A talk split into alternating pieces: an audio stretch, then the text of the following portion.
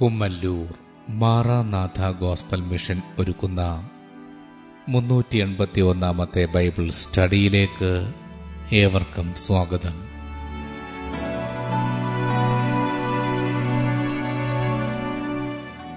ശിഷ്യത്വം എന്ന വിഷയത്തിന്റെ ഇരുന്നൂറ്റി തൊണ്ണൂറ്റി ഒന്നാം ഭാഗത്തെ ആസ്പദമാക്കി ശിഷ്യത്വത്തിന്റെ അടിസ്ഥാനം എന്ന വിഷയത്തിന്റെ നൂറ്റി ഇരുപത്തിനാലാം ഭാഗമാണ് നിങ്ങൾ കേൾക്കുവാൻ പോകുന്നത്.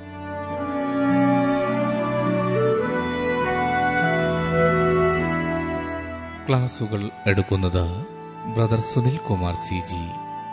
അന്വേഷണങ്ങൾക്ക് nine double four seven two zero double six eight zero.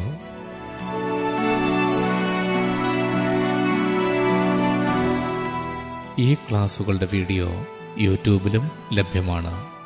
Amen T V network Trivandrum Kerala. Triple nine five nine seven five nine eight zero.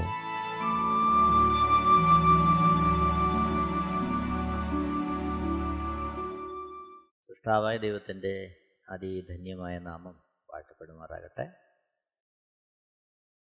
ശിഷ്യത്വത്തിന്റെ അടിസ്ഥാനം എന്ന വിഷയത്തുള്ള ബന്ധത്തിൽ ചട്ടങ്ങളിൽ നടക്കുവാൻ പ്രാപ്തരാക്കുന്ന പരിശുദ്ധാത്മാവിന്റെ ദൗത്യം എന്ന വിഷയമാണ് ഇവിടെ നമ്മൾ വിചിന്തനം ചെയ്യാൻ കർത്താവിൽ ശരണപ്പെടുന്നത്. അതിൽ ദൈവഹിതപ്രകാരം പ്രാർത്ഥിക്കുവാൻ പരിശുദ്ധാത്മാവ് നമ്മളെ പ്രാപ്തമാക്കുന്നു.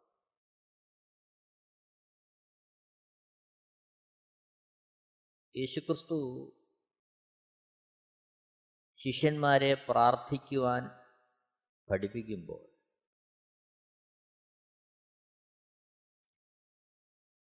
ആ പ്രാർത്ഥന അതേ അനുഭവത്തിൽ പ്രാർത്ഥിക്കാൻ നമുക്കിടയാകണമെങ്കിൽ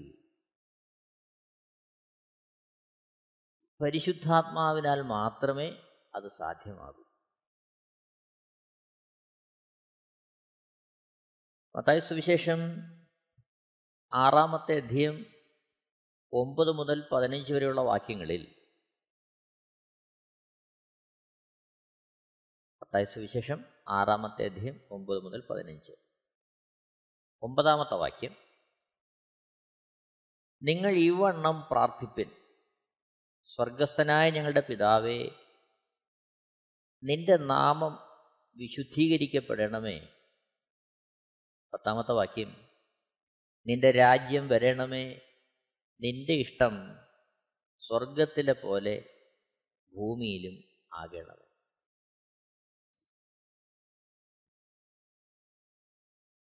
പതിനഞ്ച് വരെയുള്ള വാക്യങ്ങളിൽ ഒന്നാമത്തെ ഭാഗത്ത് ദൈവത്തോടുള്ള ബന്ധത്തിൽ പ്രാർത്ഥന പ്രകാരമായിരിക്കണം രണ്ടാമത് നമ്മുടെ ദൈനംദിന ജീവിതത്തിൽ ഈ ഭൂമിയിലെ ജീവിതത്തിൽ നമ്മുടെ ആവശ്യങ്ങൾ എന്താണ്? എന്തിനു വേണ്ടിയാണ് പ്രാർത്ഥിക്കേണ്ടത്? മൂന്നാമതായി ദൈവസാന്നിധ്യത്തിൽ വസിക്കേണ്ടതിനും അത് നിമിത്തം നിത്യതയോടുമുള്ള ബന്ധത്തിൽ നമ്മുടെ പ്രാർത്ഥന എങ്ങനെയായിരിക്കണം? അതാണ് ഈ ഭാഗങ്ങൾ നമ്മൾ കാണുന്നത്. ഈ രീതിയിൽ കർത്താവിൽ സമ്പൂർണമായി ശരണപ്പെട്ട് ജീവിക്കുവാനും പ്രാർത്ഥിക്കുവാനും പരിശുദ്ധാത്മാവിന്റെ നടത്തിപ്പിനാലല്ലാതെ സാധ്യമാകില്ല ഇത് നമ്മൾ വ്യക്തമായിട്ട് മനസ്സിലാക്കണം. ഇവിടെ ദൈവരാജ്യത്തോടുള്ള ബന്ധത്തിൽ നമ്മുടെ പ്രാർത്ഥനയും നമ്മുടെ ജീവിതവും എപ്രകാരമായിരിക്കണം അതാണ് നമ്മളിവിടെ വിശദമായിട്ട് നമ്മൾ ചിന്തിക്കുന്നത്. മത്തായി സുവിശേഷം ആറാമത്തെ അധ്യയം പത്താമത്തെ വാക്യം. നിന്റെ രാജ്യം വരേണമേ. ഒമ്പതാമത്തെ വാക്യത്തിൽ നമ്മൾ കണ്ടു സ്വർഗസ്ഥന ഞങ്ങളുടെ പിതാവേ നിന്റെ നാമം വിശുദ്ധീകരിക്കപ്പെടണമേ. അതിന്റെ തുടർച്ചയായിട്ട് പത്താമത്തെ വാക്യത്തിലേക്ക് വരുന്നു നിന്റെ രാജ്യം വരണം. അപ്പോൾ ഒന്ന് അവിടുത്തെ നാമം വിശുദ്ധീകരിക്കപ്പെടണം. അടുത്തത് അവിടുത്തെ രാജ്യം വരണം. മൂന്ന് അവിടുത്തെ ഇഷ്ടം സ്വർഗത്തിലെ പോലെ ഭൂമിയിലും ആകണം. അതാണ് ദൈവത്തോടുള്ള ബന്ധത്തിൽ. സ്വർഗസ്ഥനായ പിതാവിന്റെ നാമം വിശുദ്ധീകരിക്കപ്പെടണം എന്ന് പ്രാർത്ഥിക്കുമ്പോൾ അതിന് അനുസൃതമായ വേർപെട്ട ഒരു ജീവിതം. വേർതിരിക്കപ്പെട്ട ഒരു ജീവിതം. എവിടെ നിന്ന്? ലോക അനുരൂപതയിൽ നിന്ന് ദൈവത്തിന് വേണ്ടി വേർതിരിക്കപ്പെട്ട ഒരു ജീവിതം നമുക്കുണ്ടാകണം.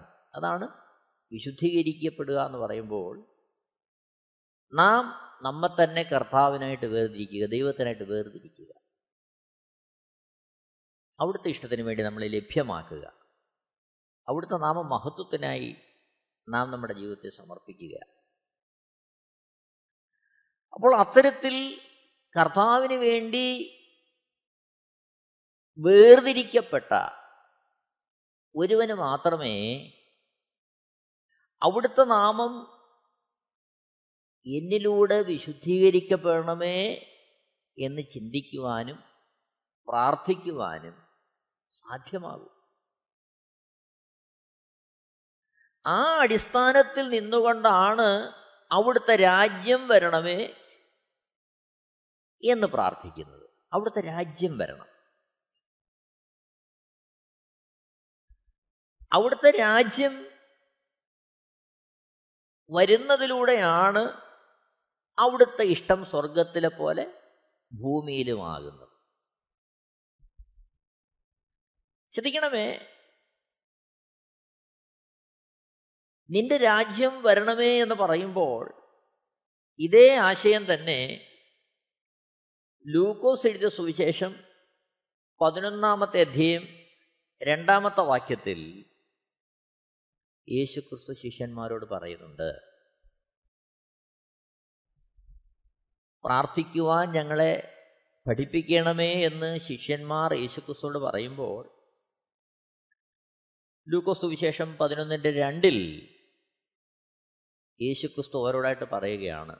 അവൻ അവരോട് പറഞ്ഞത് നിങ്ങൾ പ്രാർത്ഥിക്കുമ്പോൾ ചൊല്ലേണ്ടത് സ്വർഗസ്ഥനായ ഞങ്ങളുടെ പിതാവേ നിന്റെ നാമം വിശുദ്ധീകരിക്കപ്പെടണമേ നിന്റെ രാജ്യം വരണമേ നിന്റെ ഇഷ്ടം സ്വർഗത്തിലെ പോലെ ഭൂമിയിലും ആകണമേ. അപ്പോൾ നിന്റെ രാജ്യം വരണം. ഏതാണ് ഈ രാജ്യം? യേശുക്രിസ്തുവിന്റെ രാജ്യം. നോക്കണം യേശുക്രിസ്തു മനുഷ്യരൂപമെടുത്ത് ഈ ഭൂമിയിലേക്ക് വന്നു. നമ്മെപ്പോലെ ഒരു മനുഷ്യനായി ഈ ഭൂമിയിൽ അവിടുന്ന് പാർത്തു. ഈ ഭൂമിയിലായിരുന്നപ്പോൾ താൻ ജനിച്ച രാജ്യത്തിന്റെ എല്ലാ നിയമങ്ങളും അതേപോലെ അനുസരിക്കാൻ അവിടുന്ന് ഉത്സാഹിച്ചു. ആ നിയമങ്ങളെ അനുസരിക്കണമെന്ന് തന്റെ ശിഷ്യന്മാരെ പ്രബോധിപ്പിച്ചു. അപ്പോൾ ആ ഒരു അടിസ്ഥാനത്തിൽ ഏതാണ് യേശുക്രിസ്തുവിന്റെ രാജ്യം? ഏതാണ് ദൈവത്തിന്റെ രാജ്യം? വിശുദ്ധ വേദപുസ്തകത്തിൽ പുതിയ ആകാശത്തെയും പുതിയ ഭൂമിയെയും കുറിച്ച് പരാമർശിക്കുന്നുണ്ട്. എന്നാൽ ഇവിടെ ഈ പ്രാർത്ഥനയിൽ ഉദ്ധരിക്കുന്ന നിന്റെ രാജ്യം അത് വരുവാനുള്ള ആകാശത്തെയും ഭൂമിയെയും കുറിച്ചല്ല. മറിച്ച് ഈ ഭൂമിയിൽ സ്നേഹവാനായ ദൈവത്തിന്റെ സർവകൃപാലുവായ ദൈവത്തിന്റെ സ്വഭാവത്തെ ഉൾക്കൊണ്ട് വെളിപ്പെടുത്തി ആ സ്നേഹത്തിൽ ദൈവത്തിന്റെ മക്കളായി ഈ ഭൂമിയിൽ ജീവിക്കുന്ന ഒരനുഭവത്തെക്കുറിച്ചാണ് അവിടെ കർത്താവ് പരാമർശിക്കുന്നത്. പുതിയ ആകാശവും പുതിയ ഭൂമിയും ഉണ്ടാകും നിശ്ചയം. കാരണം വിശുദ്ധ വേദപുസ്തകം അത് വളരെ അടിവരയിട്ട് പറയുന്നൊരു കാര്യമാണ്. വെളിപ്പാട് പുസ്തകം ഇരുപത്തിയൊന്നാമത്തെ അധ്യായന്റെ ഒന്നാമത്തെ വാക്യത്തിൽ പരിശുദ്ധാത്മാവ് ഇപ്രകാരം രേഖപ്പെടുത്തിയിരിക്കുന്നു. ഞാൻ പുതിയ ആകാശവും പുതിയ ഭൂമിയും കണ്ടു. ഒന്നാമത്തെ ആകാശവും ഒന്നാമത്തെ ഭൂമിയും ഒഴിഞ്ഞുപോയി. സമുദ്രവും ഇനിയില്ല. അവിടെ വ്യക്തമായി പറയുന്നു ഞാൻ പുതിയ ആകാശവും പുതിയ ഭൂമിയും കണ്ടു. ഒന്നാമത്തെ ആകാശവും ഒന്നാമത്തെ ഭൂമിയും ഒഴിഞ്ഞുപോയി. സമുദ്രവും ഇനിയില്ല. ഇത് കേവലം ഒരു ഉപമയായിട്ട് പറയുകയല്ല. മറിച്ച് സംഭവിക്കാനുള്ള സംഭവിക്കേണ്ടുന്ന ഒരു യാഥാർത്ഥ്യത്തെക്കുറിച്ച് പറയുകയാണ്. പുതിയ ആകാശവും പുതിയ ഭൂമിയും. ഒപ്പം പറയുന്നു ഒന്നാമത്തെ ആകാശവും ഒന്നാമത്തെ ഭൂമി ഒഴിഞ്ഞുപോയി. നാം ജീവിക്കുന്ന ഈ ആകാശവും ഭൂമിയും ഒഴിഞ്ഞുപോയി ഭക്തനായ പത്രോസ് എഴുതുന്ന രണ്ടാമത്തെ ലേഖനം മൂന്നാമത്തെ അധ്യയം പതിമൂന്നാമത്തെ വാക്യം. രണ്ട് പത്രോസ് മൂന്നാമത്തെ അധ്യയം പതിമൂന്നാമത്തെ വാക്യം. എന്നാൽ നാം അവന്റെ വാഗ്ദത്ത പ്രകാരം നീതി വസിക്കുന്ന പുതിയ ആകാശത്തിനും പുതിയ ഭൂമിക്കുമായിട്ട് കാത്തിരിക്കുന്നു. ഇവിടെയും പുതിയ ആകാശത്തെയും പുതിയ ഭൂമിയെയും കുറിച്ച് പറയുകയാണ്. എന്താണ്? എന്നാൽ നാം അവന്റെ വാഗ്ദത്വപ്രകാരം നീതി വസിക്കുന്ന പുതിയ ആകാശവും പുതിയ ഭൂമി അപ്പോൾ കർത്താവിന്റെ പരമപ്രധാനമായ വാഗ്ദത്വങ്ങളിൽ ഒന്നാണ് നീതി വസിക്കുന്ന പുതിയ ആകാശവും പുതിയ ഭൂമിയും. അക്ഷരാർത്ഥത്തിൽ മനുഷ്യന് അവനായിരിക്കുന്ന അവസ്ഥയിൽ അവനെ ഉൾക്കൊണ്ട് അവനെ മനസ്സിലാക്കി അവന് ലഭിക്കേണ്ടുന്ന യഥാർത്ഥ നീതി അതേപോലെ ലഭിക്കുന്ന പുതിയ ആകാശവും പുതിയ ഭൂമിയും. ആ പുതിയ ആകാശത്തിന്റെയും പുതിയ ഭൂമിയുടെയും പ്രത്യേകതയായിട്ട് അവിടെ ചൂണ്ടിക്കാണിക്കുന്ന കാര്യം നീതി വസിക്കുന്ന പുതിയ ആകാശവും പുതിയ ഭൂമിയും. അവിടെ നീതിയാണ് ദൈവിക നീതിയാണ്. കാരണം ദൈവം നമ്മുടെ ജീവിതത്തിന്റെ ആകത്തുക അറിയുന്ന ദൈവമാണ്. നമ്മുടെ വാക്കുകൾ പ്രവൃത്തികൾ ചിന്തകൾ എല്ലാം അറിയുന്ന ദൈവം. അങ്ങനെ സകലതും അറിയുന്ന ദൈവം അവിടെ നീതിയോടെ ഭരിക്കുകയാണ്. അങ്ങനെ അക്ഷരാർത്ഥത്തിൽ ദൈവം നീതിയോടെ വസിക്കുന്ന നീതിയോടെ ഭരിക്കുന്ന പുതിയ ആകാശവും പുതിയ ഭൂമിയും. അപ്പോൾ ആ പുതിയ ആകാശത്തെയും പുതിയ ഭൂമിയെയും കുറിച്ചല്ല ഈ പ്രാർത്ഥനയിൽ നിന്റെ രാജ്യം എന്നുള്ള അർത്ഥത്തിൽ അവിടെ പ്രയോഗിച്ചിരിക്കുന്നത് കർത്താവ് പറഞ്ഞിരിക്കുന്നത്. അതേപോലെ തന്നെ വെളിപ്പാട് പുസ്തകം ഇരുപത്തിരണ്ടാമത്തെ അധ്യയത്തിലേക്ക് വരുമ്പോൾ വെളിപ്പാട് പുസ്തകം ഇരുപത്തിയൊന്നാമത്തെ അധ്യയത്തിന്റെ തുടർച്ചയായിട്ട് പുതിയ ആകാശത്തിലും പുതിയ ഭൂമിയിലും ഭക്തന്മാർ ദൈവത്തോടൊപ്പം ആയിരിക്കുന്ന അവസ്ഥയെക്കുറിച്ച് പറയുന്നുണ്ട്. വെളിപ്പാട് പുസ്തകം ഇരുപത്തൊന്നാമത്തെ അധ്യായന്റെ മൂന്നാമത്തെ വാക്യത്തിൽ വെളിപ്പാട് പുസ്തകം ഇരുപത്തിയൊന്നാമത്തെ അധ്യായം അതിന്റെ മൂന്നാമത്തെ വാക്യം. സിംഹാസനത്തിൽ നിന്ന് ഒരു മഹാശബ്ദം പറയുന്നതായി ഞാൻ കേട്ടത് ഇതാ മനുഷ്യരോടുകൂടെ ദൈവത്തിന്റെ കൂടാരം. അവൻ അവരോട് കൂടെ വസിക്കും. അവർ അവന്റെ ജനമായിരിക്കും.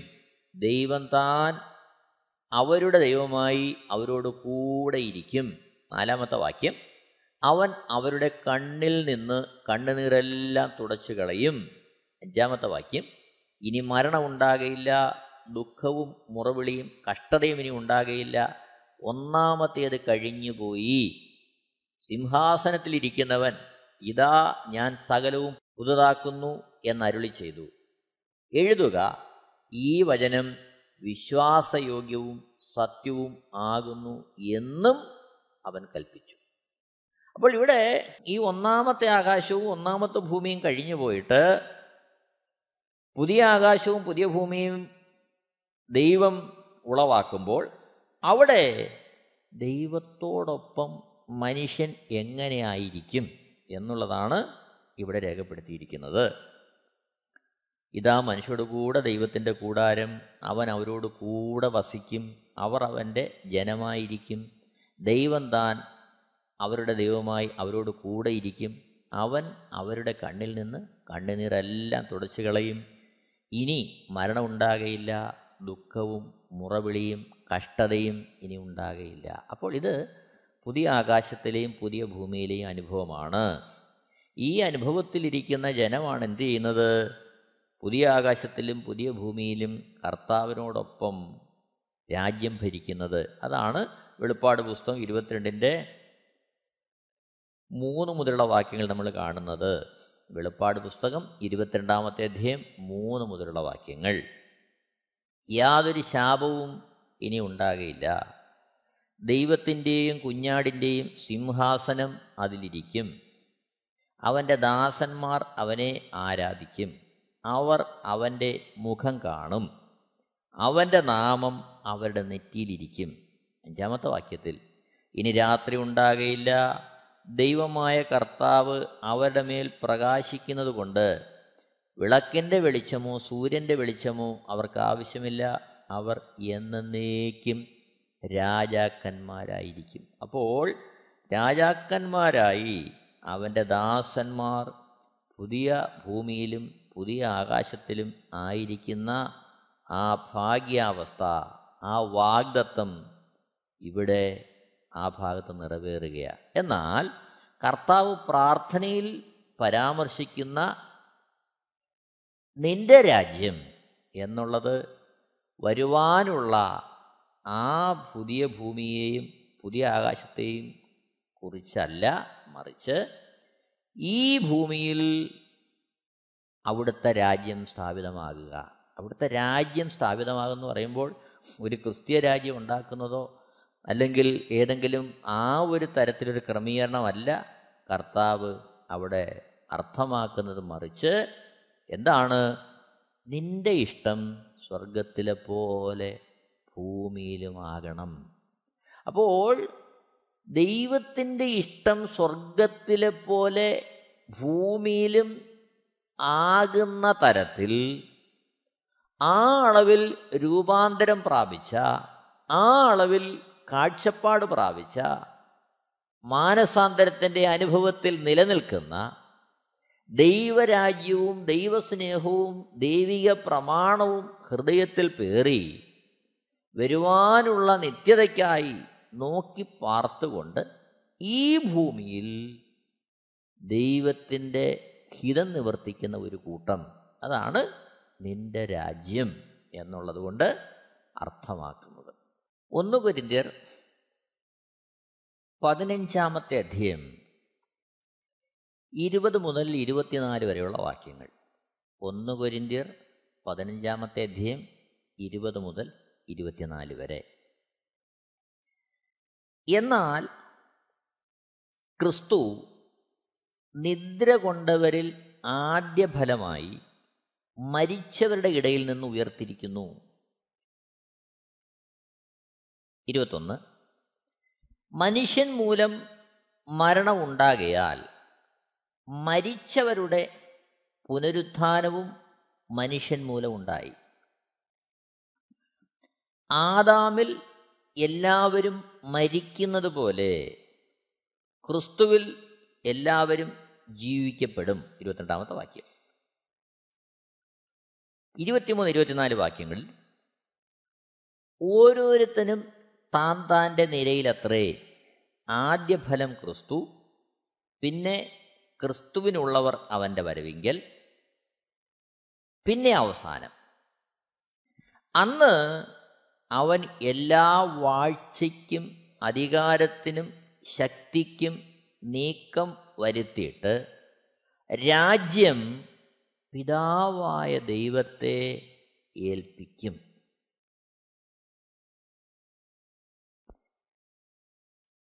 ഇവിടെ പരാമർശിക്കുന്ന ആ രാജ്യം വരുവാനുള്ള രാജ്യമാണ്. പുതിയ ആകാശവും പുതിയ ഭൂമിയുമാണ്. കാരണം ഇരുപത്തിമൂന്ന് ഇരുപത്തിനാല് വാക്യങ്ങളിൽ നോക്കിയാട്ടെ ഓരോരുത്തരും താന്താന്റെ നിരയിൽ അത്രേ ആദ്യ ഫലം ക്രിസ്തു പിന്നെ ക്രിസ്തുവിനുള്ളവർ അവന്റെ വരവിങ്കൽ. അപ്പോൾ ഉയർപ്പിനെക്കുറിച്ച് പറയുകയാണ് ഇരുപതാമത്തെ വാക്യത്തിൽ ഒന്ന് കുരിന്തർ പതിനഞ്ചിന്റെ ഇരുപതിൽ ക്രിസ്തു നിദ്ര കൊണ്ടവരിൽ ആദ്യ ഫലമായി മരിച്ചവരുടെ ഇടയിൽ നിന്ന് ഉയർത്തിരിക്കുന്നു അപ്പോൾ ആദ്യം ആര് ഉയർത്തു? മരിച്ചവരുടെ ഇടയിൽ നിന്ന് യേശു ക്രിസ്തു ഉയർത്തു. ഇരുപത്തിമൂന്ന് ഇരുപത്തിനാല് വാക്യങ്ങളിൽ പിന്നെ ക്രിസ്തുവിനുള്ളവർ അവന്റെ വരവിങ്കൽ. അപ്പോൾ യേശുക്രിസ്തു ആദ്യ ഫലമായി മരിച്ചവിടെ ഇരുന്ന് ഉയർത്തു. ഇനി അവിടുത്തെ വരവിങ്കൽ എന്ത് ചെയ്യപ്പെടും? ക്രിസ്തുവിനുള്ളവർ ആ വരവിങ്കൽ ക്രിസ്തുവിന്റെ വരവിങ്കൽ ഉയർത്തെഴുന്നേൽക്കും. കാരണം യേശുക്രിസ്തു മരിച്ചവിടെ നിന്ന് ഉയർത്തു. അവിടുത്തെ വരവിങ്കൽ ക്രിസ്തുവിനുള്ളവർ ഉയർത്തെഴുന്നേൽക്കും. അപ്പോൾ ഇവിടെ ഒരു കാര്യമുണ്ട്. ഇരുപത്തിരണ്ടാമത്തെ വാക്യത്തിൽ പറയുന്നൊരു കാര്യമുണ്ട്. ആദാമിൽ എല്ലാവരും മരിക്കുന്നത് പോലെ ക്രിസ്തുവിൽ എല്ലാവരും ജീവിക്കപ്പെടും. ക്രിസ്തുവിൽ ജീവിപ്പിക്കപ്പെടുന്ന ആരാണ്? ആദാമിൽ എല്ലാവരും മരിച്ചു. ക്രിസ്തുവിൽ എല്ലാവരും ജീവിപ്പിക്കപ്പെടും. ആരാണ് ജീവിപ്പിക്കപ്പെടുന്നത്? ക്രിസ്തുവിനുള്ളവർ അവന്റെ വരവെങ്കിൽ. അപ്പോൾ ക്രിസ്തുവിനുള്ളവരാണ് എന്ത് ചെയ്യുന്നത്? അവന്റെ വരവെങ്കിൽ എന്ത് ചെയ്യുന്നത്? ജീവിപ്പിക്കപ്പെടുന്നത്. അങ്ങനെ പിന്നെ അവസാനം. ആ അവസാനത്തിൽ എന്താണ് നടക്കുന്നത്? അന്ന് അവൻ എല്ലാ വാഴ്ചയ്ക്കും അധികാരത്തിന് നീക്കം വരുത്തിയിട്ട് രാജ്യം പിതാവായ ദൈവത്തെ ഏൽപ്പിക്കും. അപ്പോൾ ആ പിതാവായ ദൈവത്തെ ഏൽപ്പിക്കുന്ന ആ രാജ്യം പിതാവ് ഭരിക്കുന്ന രാജ്യം അക്ഷരാർത്ഥത്തിൽ ഭരിക്കുന്ന രാജ്യം പുതിയ ആകാശവും പുതിയ ഭൂമിയുമാണ്. എന്നാൽ ഇവിടെ നിന്റെ രാജ്യം വരണമേ എന്നുള്ള പ്രാർത്ഥനയിലെ രാജ്യം ഈ ഭൂമിയിലായിരിക്കുമ്പോൾ തന്നെ ദൈവരാജ്യത്തിന്റെ അനുഭവത്തിൽ ഓരോ വ്യക്തികളും ജീവിക്കുക എന്നുള്ളതാണ് ഒരു രാജ്യത്തിൽ വസിക്കുക എന്ന് പറയുമ്പോൾ അതിന്റെ പ്രത്യേകത എന്താ? ഭാരതത്തിൽ ഒരുവൻ വസിക്കുമ്പോൾ ഭാരതത്തിന്റെ നിയമങ്ങളും അതിന്റെതായ എല്ലാ കാര്യങ്ങളും അനുസരിച്ചേ നമുക്കിവിടെ ജീവിക്കാൻ പറ്റൂ. ഇവിടുത്തെ സംസ്കാരമുണ്ട് ഇവിടുത്തെ നിയമമുണ്ട് ജീവിത സാഹചര്യങ്ങൾ അതിനെ ഉൾക്കൊണ്ടേ ജീവിക്കാൻ പറ്റും. എന്നാൽ ദൈവരാജ്യം എന്ന് പറയുമ്പോൾ ഈ ഭൂമിയിലായിരിക്കുമ്പോൾ തന്നെ അവരവരായിരിക്കുന്ന രാജ്യത്തിന്റെ നിയമങ്ങൾ അതിന്റെതായ അർത്ഥത്തിൽ അനുസരിച്ച് മുന്നോട്ട് പോകുമ്പോൾ തന്നെ ദൈവസ്നേഹത്തിൽ നിറഞ്ഞ് ദൈവിക സ്നേഹത്തെ വെളിപ്പെടുത്തി സ്നേഹമായ ദൈവത്തിന്റെ സ്നേഹത്തിൽ കരുതലിൽ വചനത്തിൽ നിന്നുകൊണ്ട് ഈ രാജ്യത്തിൽ നാം ആയിരിക്കുക. അതാണ് ദൈവരാജ്യത്തിന്റെ അനുഭവത്തിലാണ് ജീവിക്കുക എന്ന് പറയുമ്പോൾ മത്തായ സുവിശേഷം അഞ്ച് ആറ് ഏഴ് അധ്യയങ്ങളിൽ വിശദമായിട്ട് ദൈവരാജ്യത്തിന്റെ തത്വത്തെ നിയമത്തെ യേശുക്രിസ്തു വെളിപ്പെടുത്തുകയാണ്. വളരെ വിശദമായി. അഞ്ച് ആറ് ഏഴ് അധ്യായങ്ങളിൽ ദൈവിക ന്യായപ്രമാണം ലഭിച്ച യഹൂദനും ആ ഒരനുഭവത്തിൽ അല്ലാത്ത ശേഷമുള്ള സകല ജനത്തിനും ഒരേപോലെ ബാധകമാകുന്ന ദൈവിക നിയമത്തെ യേശു ക്രിസ്തോട് വെളിപ്പെടുത്തുക. അപ്പോൾ ഓർക്കണം ദൈവരാജ്യത്തിന്റെ അനുഭവത്തിൽ ഒരുവൻ ജീവിക്കാമെന്ന് പറയുമ്പോൾ അവൻ പാർക്കുന്ന രാജ്യത്തെ നിയമം അവൻ അവഗണിക്കണമെന്നോ അത് പാലിക്കരുതെന്നോ അല്ല മറിച്ച് അവനത് നൂറ് ശതമാനം അതേ അർത്ഥത്തിൽ പാലിക്കുകയും ഉൾക്കൊള്ളുകയും ചെയ്യുമ്പോൾ തന്നെ അതിനപ്പുറമായി ദൈവികമായ സ്നേഹത്തിൽ പ്രമാണത്തിൽ അവന്റെ ജീവിതത്തെ മുമ്പോട്ട് കൊണ്ടുപോവുക. അതാണ് മത്തായി സുവിശേഷം അഞ്ചാമത്തെ അധ്യയം നാൽപ്പത്തി മൂന്ന് മുതൽ നാൽപ്പത്തി എട്ട് വരെയുള്ള വാക്യങ്ങളിൽ യേശുക്രിസ്തു വ്യക്തമായിട്ട് പറയുന്നുണ്ട്. നാൽപ്പത്തി മൂന്നാമത്തെ വാക്യം മത്തായി സുവിശേഷം അഞ്ചിന്റെ നാൽപ്പത്തി മൂന്ന് കൂട്ടുകാരനെ സ്നേഹിക്ക എന്നും ശത്രുവിനെ പകയ്ക്ക എന്നും അരുളി ചെയ്തത് നിങ്ങൾ കേട്ടിട്ടുണ്ടല്ലോ. നാൽപ്പത്തി നാല് മുതൽ വായിക്കുമ്പോൾ ഞാനോ നിങ്ങളോട് പറയുന്നത് നിങ്ങളുടെ ശത്രുക്കളെ സ്നേഹിപ്പിൻ നിങ്ങളെ ഉപദ്രവിക്കുന്നവർക്ക് വേണ്ടി പ്രാർത്ഥിപ്പിൻ. ഇതൊരുവന്റെ ഹൃദയത്തിനകത്ത് നടക്കേണ്ടുന്ന ഒരു സംഭവമാണ്. ശത്രുവിനെ സ്നേഹിക്കുക. നമുക്കറിയാം നാം ജീവിക്കുന്ന സമൂഹത്തിൽ നമുക്ക് പലരോടും ശത്രുത ഉണ്ടെങ്കിലും ശത്രുത പുറത്ത് കാണിക്കാതെ നമുക്ക് സ്നേഹം അഭിനയിക്കാൻ പറ്റും. സ്നേഹം ഉണ്ടെന്നുള്ള അർത്ഥത്തിൽ പെരുമാറാൻ പറ്റും. പക്ഷെ ഇവിടെ യേശുക്രിസ്തു പറയുന്നത് നിങ്ങൾ ശത്രുക്കളെ സ്നേഹിപ്പിന്ന. അതിലും ഒരുപടി കൂടി മുമ്പോട്ട് കടന്ന് നിങ്ങളെ ഉപദ്രവിക്കുന്നവർക്ക് വേണ്ടി പ്രാർത്ഥിപ്പിൻ.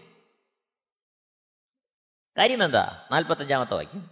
സ്വർഗസ്ഥനായ നിങ്ങളുടെ പിതാവിന് പുത്രന്മാരായി തീരേണ്ടതിന് തന്നെ അഖിലാണ്ടത്തെ ചമച്ച ദൈവത്തിന്റെ മക്കളായി തീരേണ്ടതിന് നാം ഈ അവസ്ഥയിലേക്ക് മാറിയേ മതിയാകൂ. അതാണ് ദൈവരാജ്യത്തിന്റെ അനുഭവം. അവിടെ പറയുന്നു നാൽപ്പത്തഞ്ചാമത്തെ വാക്യത്തിൽ അവൻ ദുഷ്ടന്മാരുടെ മേലും നല്ലവരുടെ മേലും തന്റെ സൂര്യനെ ഉദിപ്പിക്കുകയും നീതിമാന്മാരുടെ മേലും നീതികെട്ടവരുടെ മേലും മഴ പെയ്യുകയും ചെയ്യുന്നുവല്ലോ. ദൈവിക സ്വഭാവം അവിടെ പറയുകയാ. നല്ലവരുടെ മേലും ദുഷ്ടന്മാരുടെ മേലും നീതിമാന്മാരുടെ മേലും എല്ലാം ഒരേപോലെ ദൈവം എന്ത് ചെയ്യുന്നുണ്ട്? അവർക്ക് മഴ നൽകുന്നു. അതിന്റെ അർത്ഥം അവരുടെ ആവശ്യങ്ങളുടെ മേൽ ദൈവം കരുതുന്നു. അത് ദൈവിക സ്വഭാവമാണ്. അപ്പോൾ ആ ഒരു സ്വഭാവത്തിലേക്ക് ആ ഒരു ജീവിതചര്യയിലേക്ക് ദൈവരാജ്യത്തിന്റെ അനുഭവത്തിൽ നാം മാറുക. അതാണ് ദൈവരാജ്യത്തിൽ ഒരുവനായിത്തീരുക എന്ന് പറയുമ്പോൾ അതാണ് നിന്റെ രാജ്യം വരിക എന്ന് പറയുമ്പോൾ ദൈവം അവിടെ കർത്താവ് ഉദ്ദേശിക്കുന്നത്. അതിന്റെ നാൽപ്പത്തി ആറ് മുതലുള്ള വാക്യങ്ങളിൽ നിങ്ങളെ സ്നേഹിക്കുന്നവരെ സ്നേഹിച്ചാൽ നിങ്ങൾക്ക് എന്ത് പ്രതിഫലം? ചുങ്കക്കാരും അങ്ങനെ തന്നെ ചെയ്യുന്നില്ലയോ? സഹോദരന്മാരെ മാത്രം വന്ദനം ചെയ്താൽ നിങ്ങൾക്ക് എന്ത് വിശേഷം ചെയ്യുന്നു?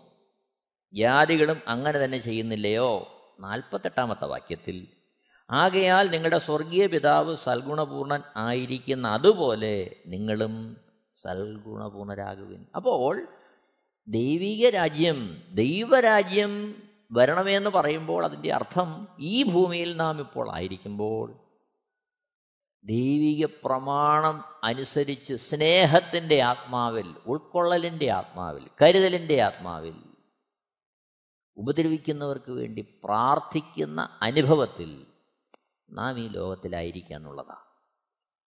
എന്നെ കേൾക്കുന്ന പ്രിയരെ നമ്മുടെ ക്രിസ്ത്യ ജീവിതത്തെ നമുക്കൊന്ന് പരിശോധിക്കാം. തിരുവഴുത്തുകളുടെ മുമ്പാകെ നമുക്ക് നമ്മുടെ ജീവിതത്തെ സമർപ്പിക്കാം. ദൈവം എല്ലാവരെയും ധാരാളമായിട്ട് അനുഗ്രഹിക്കട്ടെ. ദൈവത്തിന്റെ ശ്രേഷ്ഠമായ നാമം മഹത്വപ്പെടുമാറാകട്ടെ. ആമേ Amen T V network Christian internet channel സുവിശേഷീകരണത്തിന്റെ വ്യത്യസ്ത മുഖം തേടിയുള്ള യാത്ര YouTube and Facebook Amen T V network Trivandrum Kerala.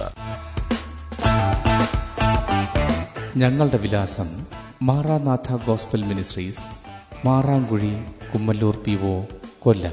ആറ് ഒൻപത് ഒന്ന് അഞ്ച് ഏഴ് മൂന്ന്.